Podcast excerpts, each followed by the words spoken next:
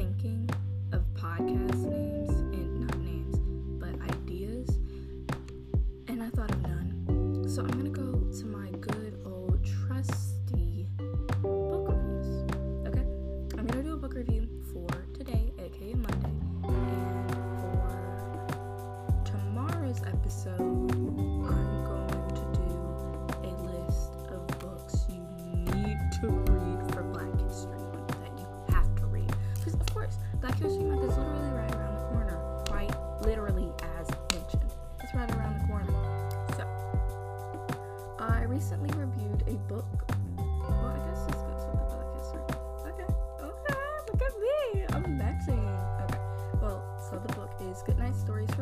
Girls 100 Real Life Tales of Black Girl Magic.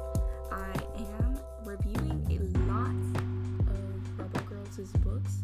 I have another review on my blog coming soon, so just have a little throw out for. No, throw,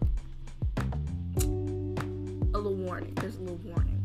Here's a synopsis Goodnight Stories for Rebel Girls 100 Real Life Tales of Black Girl Magic. Edited by award winning journalist. For a foreword by hashtag Black Girl Magic originator CaShawn Thompson is dedicated to amplifying and celebrating the stories of black women and girls around the world. Features the work of over 60 black, female, and non binary authors, illustrators, and editors. It's designed to acknowledge, applaud, and amplify the incredible stories of black women and girls from the past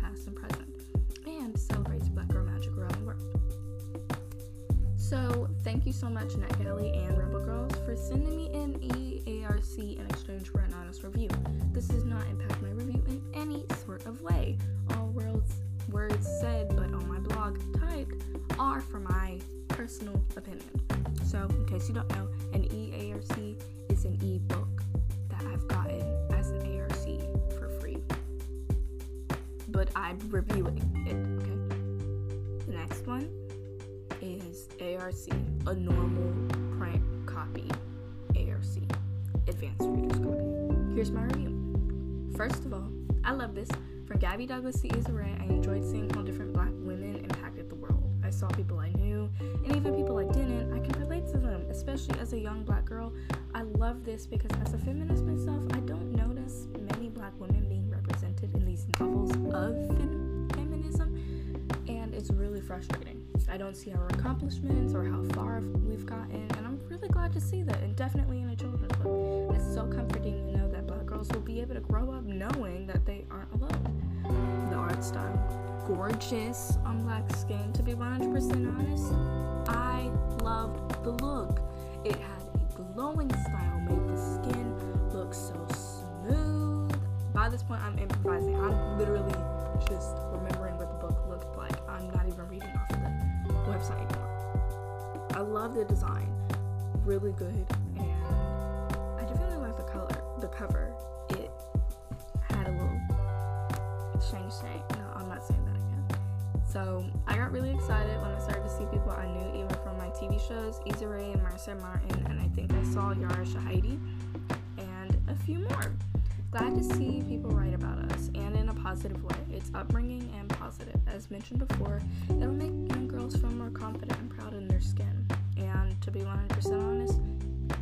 Eden, do not listen to this, okay? Do not listen to this podcast.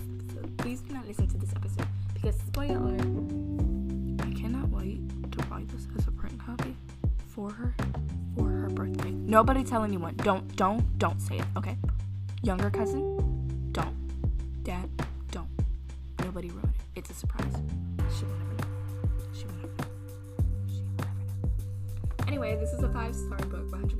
Love it. Cannot wait to get a um, print copy, in which is not going to be an ARC. I'm actually going to be paying for this one because I love it. It's really good.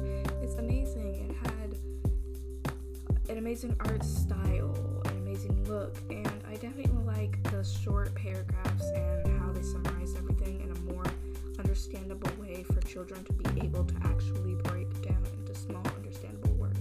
So, this is really good. I love the representation of